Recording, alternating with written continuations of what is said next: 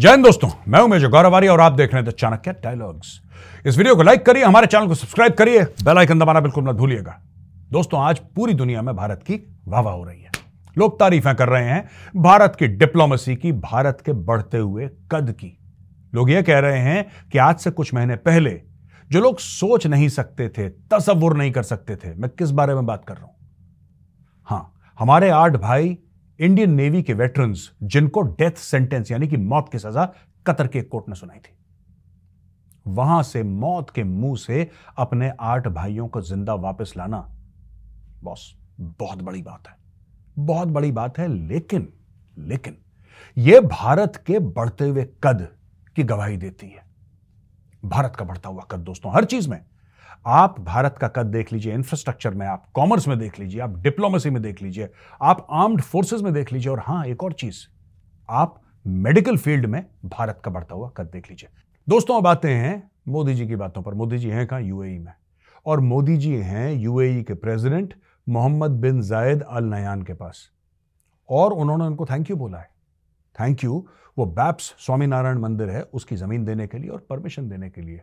क्योंकि ये बहुत बड़ी बात है वहाँ के हिंदुओं के लिए। हम लोगों के लिए भी बहुत बड़ी बात है कि यूएई की सरजमीन पे एक इतना भव्य, इतना विशाल, इतना सुंदर मंदिर बन रहा है। लेकिन बात सिर्फ़ मंदिर की नहीं है दोस्तों, बहुत सारी चीज़ें डिस्कस की गई हैं, बहुत सारी चीज़ें। और सबसे बड़ी खुशखबरी यह है कि बहुत जल्द मोदी जी ने अनाउंस कराया है कि यूपीआई से आप यूएई से पैसा लेन देन कर सकते हैं डायरेक्टली। तो कोई डॉलर वॉलर कहीं से भेजने की ज़रूरत नहीं है बटन दबाया, टक। यूपीआई चलेगा अब। तो हाल फ़िलहाल में उन्होंने अनाउंस करा था कहाँ का? श्रीलंका का और मॉरिशस का। उसके पहले और देशों का अनाउंस यानी कि धीरे धीरे मोदी जी जहाँ जा रहे हैं। मोदी जी इंश्योर कर रहे हैं कि भारत की सॉफ्टवेयर वहाँ पे, दोस्तों इसको ना सॉफ्ट पावर भी कहते हैं। जैसे योगा है, जैसे इंडियन क्लासिकल म्यूज़िक है, भारतीय खाना है, उसी प्रकार से भारत की टेक्नोलॉजी है। ये हार्ड पावर नहीं है कि इंडियन आर्मी ने जाकर ठोक दिया। वो एक और किस्म का पावर है, ये सॉफ्ट पावर है। जिससे आप लोगों के दिल जीत लेते हैं, लोगों को इन्फ्लुएंस कर लेते हैं। अब वहाँ का जो अरब है यूएई का, वो यूज़ करेगा भारत का यूपीआई आप समझ लीजिए, उसका क्या इंप्रेशन होगा भारत के लिए अपने दिमाग में? उसके बच्चों का क्या इंप्रेशन होगा? उसके समाज का क्या इंप्रेशन होगा? और हमारी इकोनॉमी को कितना फ़ायदा होगा? और उनकी इकोनॉमी में कितना फ़ायदा होगा?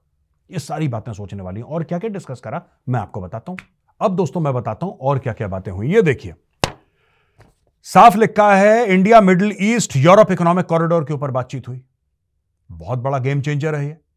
और ये डायरेक्टली पेट पे लात मारता है चीन के, क्योंकि ये बेल्ट एंड रोड इनिशिएटिव की काट है। ठीक है जी? ये बेल्ट एंड रोड इनिशिएटिव की कार्ट है, ये चाइना पाकिस्तान इकोनॉमिक कॉरिडोर जो उसका फ्लैगशिप वेंचर है, उसकी भी कार्ट है, क्योंकि फिर इसके आने के बाद सी पैक सिर्फ़ पाकिस्तानी रह जाएगा। अगर सी पैक सक्सेसफुल होता है I have my gravest doubts but अगर सी पैक आगे चल के दस साल के बाद सक्सेसफुल होता भी है और चल भी जाता है, फिर वो सिर्फ़ चाइना और पाकिस्तान के लिए रह जाएगा। जो पाकिस्तान चाह रहा था कि दुनिया भर में पहले लोग इन्वेस्टमेंट करें, उसकी ज़रूरत बिल्कुल नहीं पड़ेगी लोगों को। और वैसे ही पाकिस्तान में कौन आना चाहता है? पाकिस्तानी, खुद भी पाकिस्तान में आना नहीं चाहते। अब देखिए, इसके अलावा इन्वेस्टमेंट ट्रीटी की बात उन्होंने करी है और investment domestic manufacturing and support India's Atmanirbhar goals यानी कि डोमेस्टिक मैन्युफैक्चरिंग की बात कर रहे हैं वहाँ पे मोदी जी जाके।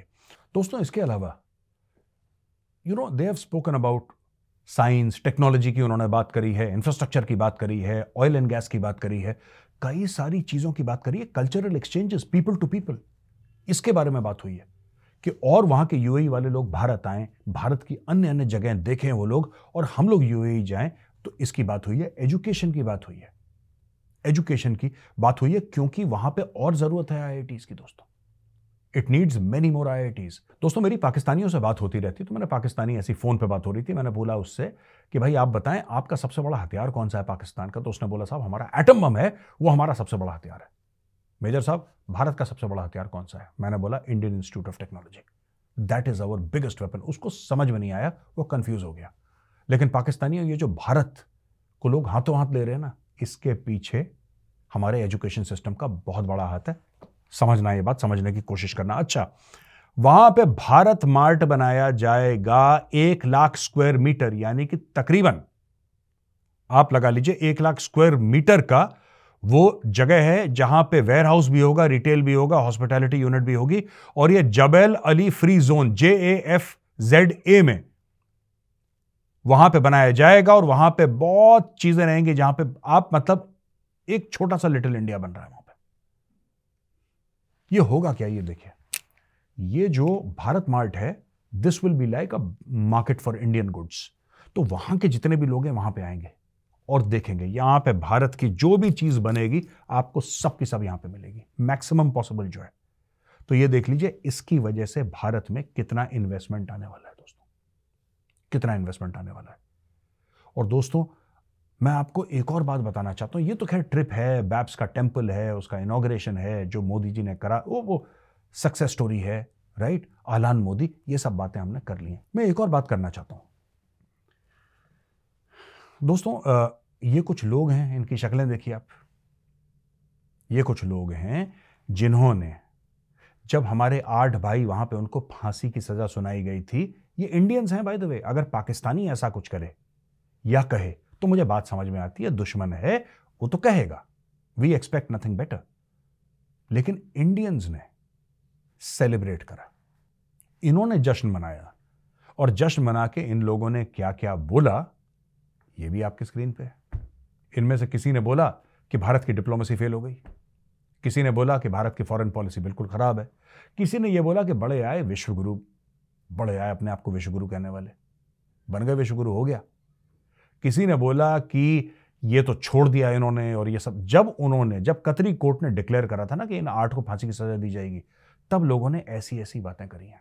ऐसी ऐसी बातें करी हैं दोस्तों which is very shameful very shameful देखिए, बात यह होती है कि विपक्ष, ठीक है प्रोटेस्ट करता है, विपक्ष अपोज करता है, उसका नाम ही अपोजिशन है अपोज करेगा। लेकिन यार, कोई तो मर्यादा होती है यार, कोई तो लक्ष्मण रेखा होती है। आप बोलेंगे, ठीक है, मैं इसके आगे नहीं, ये लोग कुछ भी करते हैं। मुझे बड़ा बुरा लगा ऐसे यार, हमारे आठ भाई वहाँ पे फंसे हैं। इस वक्त जो पूरे देश में एक दुख है। यार, ऐसा कैसे हो सकता है? कैसे कर दिया कतर ने? आप लोगों का काम है कि सरकार के साथ मिलकर आप और चीज़ों पे, आप बेरोजगारी के ऊपर आप लोग अक्सर बात करते रहते हैं और इन्फ्लेशन के ऊपर आप बात करते, करिए ना, किसने मना करा है? अच्छी बात है, ये तो डेमोक्रेसी में होना चाहिए। लेकिन जब आपके पूर्व नौसैनिक वहाँ पे फांसी से कुछ उनका फासला रह गया है बस। और कतर का कोर्ट कहता है कि फांसी पर टांगो इन सबको। एक झूठे इल्ज़ाम पे। तो आपको सपोर्ट करना चाहिए। आप तो यहाँ पे खुशियाँ मना रहे हैं। और कैसी खुशियाँ मना रहे हैं कि अच्छा देखो, इनमें से मैं बता रहा हूँ, मुझे कहना नहीं चाहिए बात बात बड़ी नेगेटिव है, लेकिन कह दूँ, क्योंकि ज़रूरी है, वरना ये बात दब जाएगी बात में। भगवान ना करे, भगवान ना करे, सौ बार कह रहा हूँ, भगवान ना करे। सौ बार कह रहा हूँ, भगवान ना करे, अगर हमारे आठ पूर्व सैनिकों को अगर हो जाती ना फांसी तो ये लोग बड़ी खुशियाँ मनाते they would been the happiest क्योंकि इनका सिर्फ़ देश को नुकसान हो जाए, इनको कोई फ़र्क नहीं पड़ता, सरकार को घेरना है। तो मुझे बड़ा बुरा लगा, हर चीज़ में ये लोग कहते हैं, मैं कभी अपनी मुँह नहीं खोलता इस पर आपने देखा होगा। अपने प्रोग्राम्स में मैं कभी ये पॉलिटिक्स के बारे में कम से कम बात करने की कोशिश करता हूँ। लेकिन यार, आपके आठ बंदे, फिर आप कहते हो फौज से प्यार करते हो, ये प्यार है तुम्हारा। ये इज़्ज़त दे रहे हो कि आठ बंदे वहाँ पे हैं और आप सिर्फ़ ये कह रहे हो कि अच्छा ये हो गया you you should be giving strength to the system at that time कि ठीक है, हमारी लड़ाई एक मिनट के लिए एक तरफ़ करते हैं, इस मामले में हम आपके साथ हैं, बाकी मामले में अपोज करते रहेंगे आपको। जो आपका एजेंडा है मुझसे अग्री नहीं करते, लेकिन इस मामले में हमारे साथ हैं। इन्होंने तब साथ नहीं दिया जब लिटरली फांसी के तख्ते से कुछ चंद फुट दूर खड़े थे हमारे फौजी। क्योंकि वहीं पे फांसी दी जाती जिस जेल में वो थे। कुछ फासले पे इन्होंने तब साथ नहीं दिया। अच्छा। फिर उसके बाद यह बात आ गई कि साहब, जब छूट गए तो सबको सांप सूंघ गया। अब सब कह रहे हैं, यार, छूट गए छूट गए, कोई अब कोई नहीं, क्योंकि सबके बयान ऑन रिकॉर्ड है ना यार। सबके बयान ऑन रिकॉर्ड है। सबने बयान दिया है ऑन रिकॉर्ड बयान दिया है कि ये है ये है, बड़े आए विश्वगुरु बन रहे थे और ये कर रहे थे। सबने टांग खींची सरकार की। अब सरकार सक्सेसफुल हो गई massive diplomatic victory G twenty के बाद, अगर कोई भारत ने डिप्लोमेसी में अभी तीर मारा है तो नंबर टू पे ही है। नंबर टू पे ही है। और जी ट्वेंटी से ज़्यादा मुश्किल था ये बाय द वे ये ज़्यादा मुश्किल था। जी ट्वेंटी तो यू नो ज़ाहिर सी बात है, लोग आए हुआ एक फ़ंक्शन था। ये ज़्यादा मुश्किल था एक मुस्लिम देश, शरिया से चलने वाला देश, जहाँ पे आरोप लगा है कि यहूदियों के लिए ये लोग जासूसी कर रहे हैं इसराइल के लिए जासूसी कर रहे हैं, वहाँ पे यहूदियों के लिए कितनी नफरत है, उसके बावजूद उनको मौत के मुँह से निकाल लेना और वापस सुरक्षित भारत लाना, अपने परिवार के पास वापस भेज देना। बॉस, ये बहुत तगड़ी बात है। लेकिन इसमें भी कुछ लोगों का यह कहना है कि सब फेल हो गए। मोदी जी भी फेल हो गए डोवाल साहब भी फेल हो गए पूरी एस्टेब्लिशमेंट फेल हो गई। फिर मोदी जी ने बोला शाहरुख खान तुम ही कुछ कर सकते हो। शाहरुख खान गया। शाहरुख खान ने ऐसे करा। शाहरुख खान ने कतर के शेख से बोला ए शेख क्या तुम हमारे बंदों को छोड़ सकते हो? शेख ने बोला हम्म, शाहरुख ओके। यार देखो सुनो, ऐसी गलत बातें क्यों बोलनी यार? ऐसी गलत बातें, और शाहरुख खान बड़ा मेच्योर बंदा है। शाहरुख खान ने क्या बोला? शाहरुख खान ने बोला कि मेरा कोई लेना देना नहीं, मुझे पता ही नहीं क्या चल रहा है यार। और जो आए हैं लोग, मैं उनके और उनके परिवार को ऑल द बेस्ट कहता हूँ, मुझे बड़ी खुशी है लोग हमारे बंदे वापस आ गए। लेकिन मेरा कोई लेना देना नहीं है। तो जानबूझ के चीज़ों में कीड़े डालना, जानबूझ के कीड़े डालना। कि ये गलत हो गया, ये गलत हो गया, ऐसा गलत हो गया, ये इसका ये मतलब था। किसी तरीके से छोटा मोटा पॉलिटिकल फ़ायदा हो जाए और खुद सुर्खियों में बने रहे। I don't think this is a very positive sign at all तो दोस्तों, यहाँ पे मेरा वीडियो होता है। खत्म! और अब मैं लेता हूँ आपके सवाल और जवाब। दोस्तों, पहला सवाल है निष्का अरोड़ा। सर, मेरा बस एक ही क्वेश्चन है कि भारत की तुलना अब पाक से नहीं करनी चाहिए।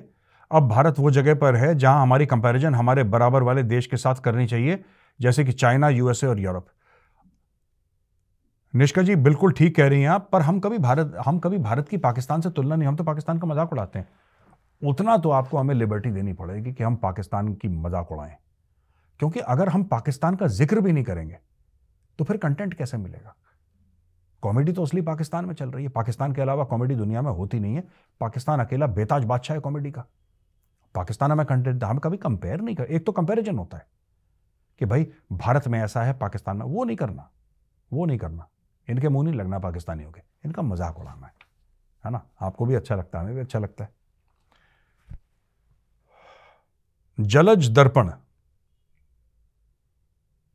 Hello sir I have a question on current farmers protest going on in Delhi what's your view on it and Congress also join hands this anti public movement by obstructing the roads देखिए, ऐसा है जी, मैं आपको बताता हूँ कि farmer protest में मेरे दो तीन पॉइंट हैं बस। पहली बात फार्मर्स को संवैधानिक हक है प्रोटेस्ट करने का। ठीक है ना? उनका संवैधानिक हक है। हम उनसे ये नहीं कह सकते प्रोटेस्ट मत करो, लेकिन तोड़फोड़ नहीं होनी चाहिए। कोशिश करना चाहिए वो ए पॉलिटिकल रहें। और सबसे बड़ी बात, सबसे बड़ी बात, उनके बीच में ऑलरेडी खालिस्तानी घुस चुके हैं। ये जर्नैल सिंह भिंडरा वाले के पोस्टर लेके हर जगह लगाना और ये सब करना और बीच में गुरपतवंत सिंह पन्नू का यू नो डायलॉगबाजी करनी वीडियो जारी करना, इसके अंदर ऑलरेडी खालिस्तानी एलिमेंट अब खालिस्तानी एलिमेंट होंगे वन और टू परसेंट एक या दो प्रतिशत खालिस्तानी होंगे, अट्ठानबे प्रतिशत किसान तो किसान ही है राइट लेकिन उनकी मूवमेंट हाईजैक हो जाएगी और इनकी वजह से इनका नाम खराब हो जाएगा, यानी कि खालिस्तानियों की वजह से बाकी किसानों का नाम खराब हो जाएगा।